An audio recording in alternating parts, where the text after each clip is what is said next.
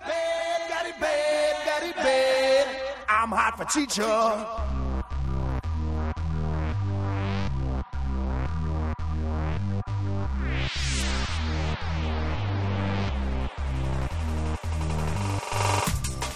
We thought we were done.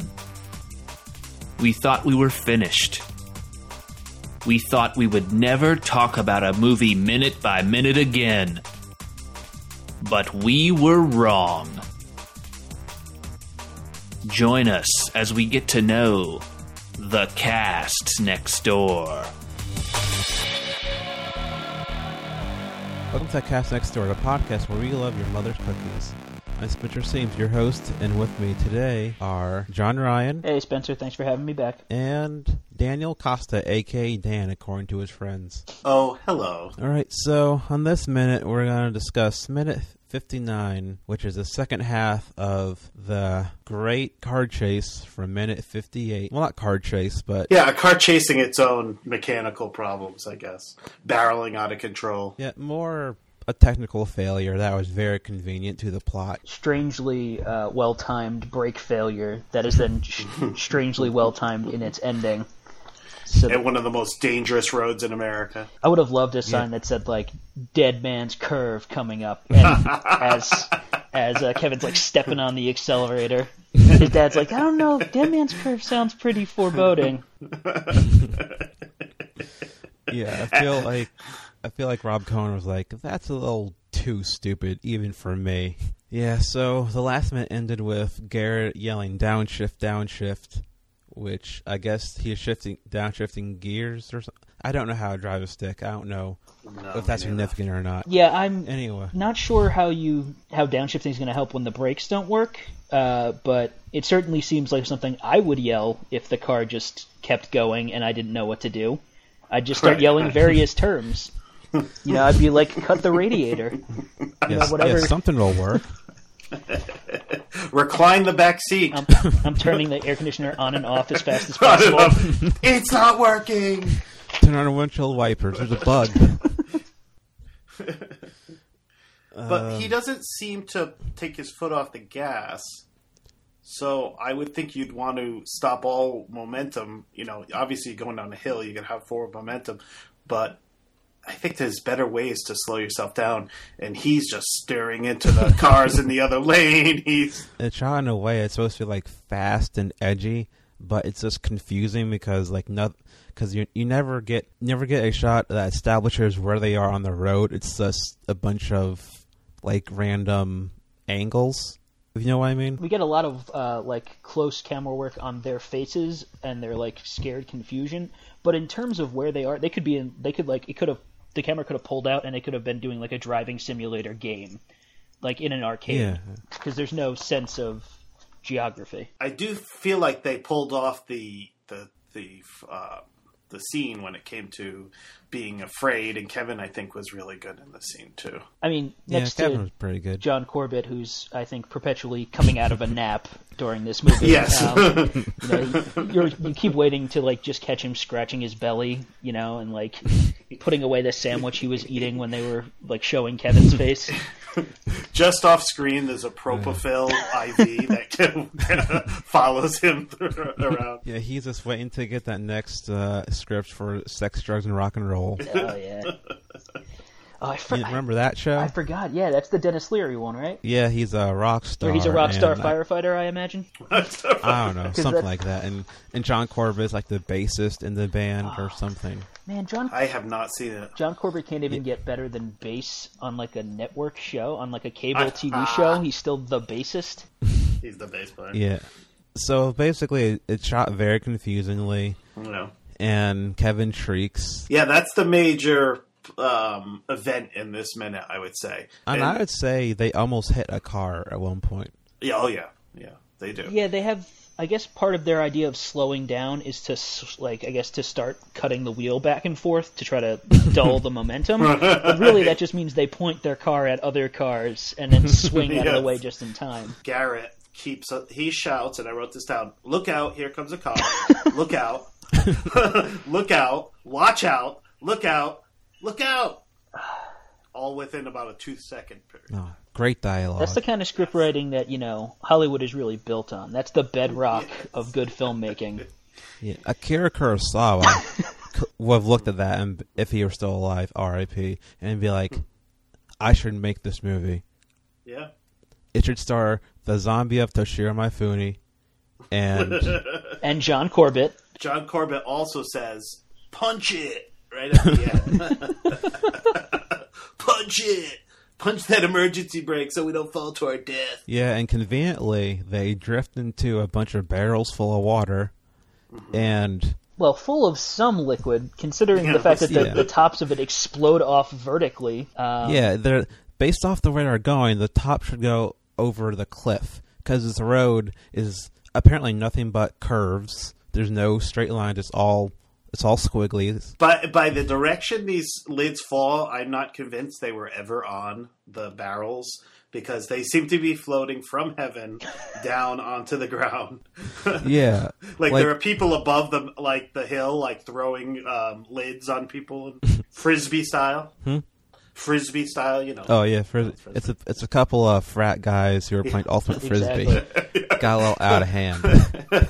Four. They're just uh they're they're so big now that they they can't throw normal sized frisbees. They crumble in their hands into dust.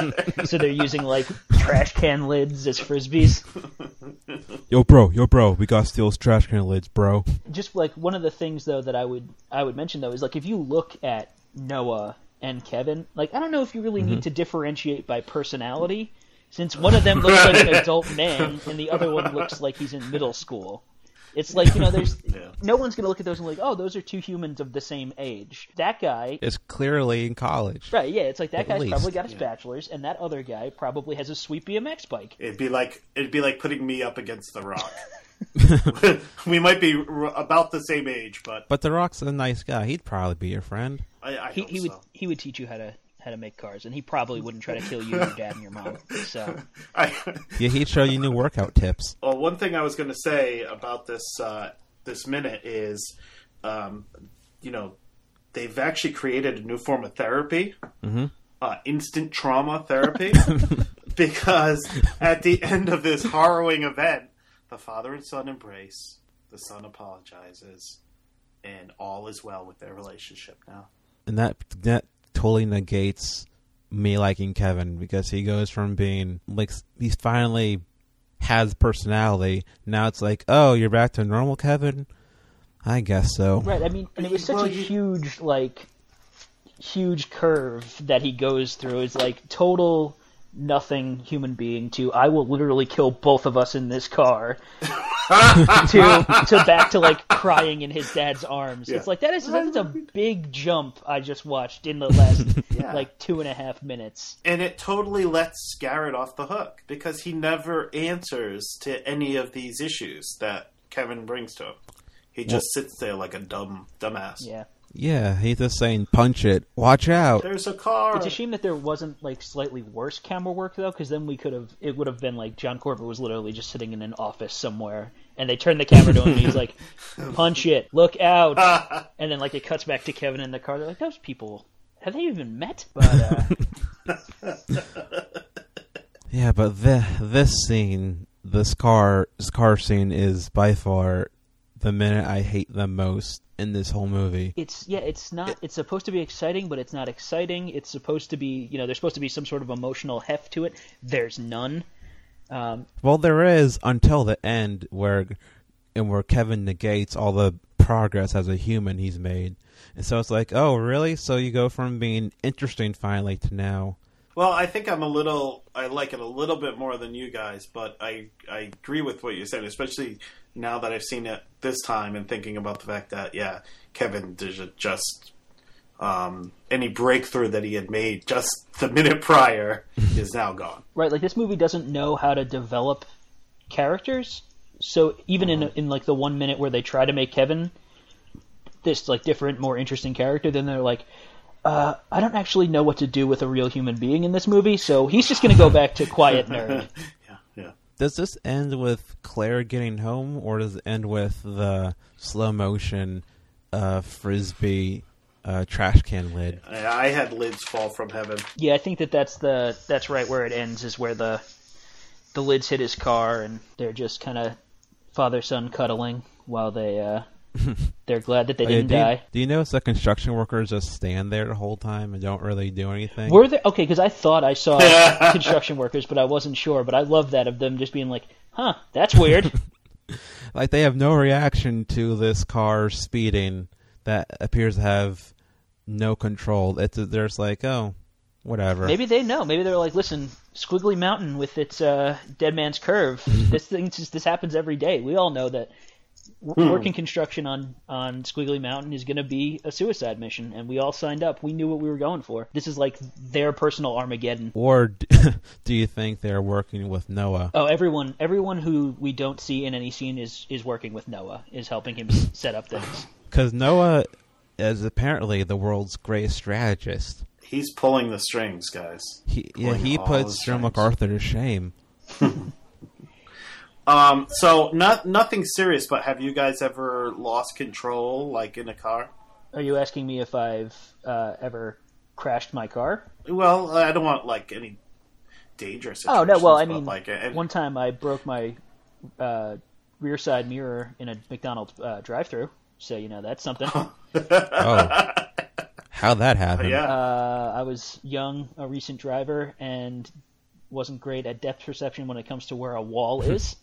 And then rather Oh. than like stop and back up, I figured, oh, let me just keep going through this. It'll probably fix it. And then all of a sudden, I had like a huge dent on the side of my car. My it was a Oh, good thing that no. that car was like a total piece of crap. It was Yeah. no like what was that a Challenger that they're driving in that scene? Yeah, this was like a, if, a purple Challenger. this would have been like the Challenger's uh, like diseased uncle. It's just not really nothing that any human should really drive. So It's the uncle that when you see at Christmas, you're like, God damn it, he's here. exactly. my buddy Dave, who will be doing the podcast with me, the first day he got his car on the road, we were driving back to his house, and um, he had a big Chevy Caprice Classic. I don't know if you guys remember those, but they're big boats of a car. It was an, like an Nope. eight-cylinder car, so it like had some like some power to it, and he lived on a dirt road. So he took the the turn a little too fast to get onto his road. We start like like spinning out out of control. I'm in the back seat. All I see is like these, you know, like these small trees, not the big trees, but these small trees that kind of um, like were along his his neighbor's property. So I knew we were gonna hit him. He ran right over the trees, right? And I and I'm looking, and we're in the middle of his neighbor's yard, and there's dust and dirt everywhere.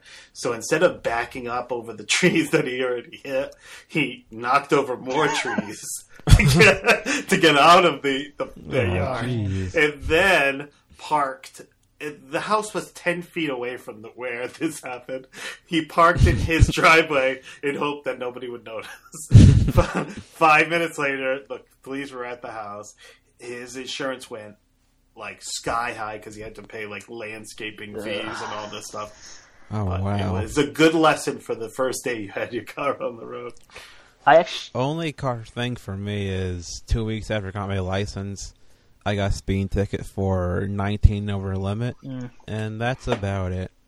Yeah. was the limit like 25 or was it like 60? Uh, 'Cause- it was, I was going 40, 43 in a 25. gotcha. Right. And it, and it was a town that they're notorious for pulling you over for going one mile one mile Jesus. over limit. So that's been minute fifty nine, yeah, fifty nine of the boy next door on the cast next door, brought to you by a talking cast.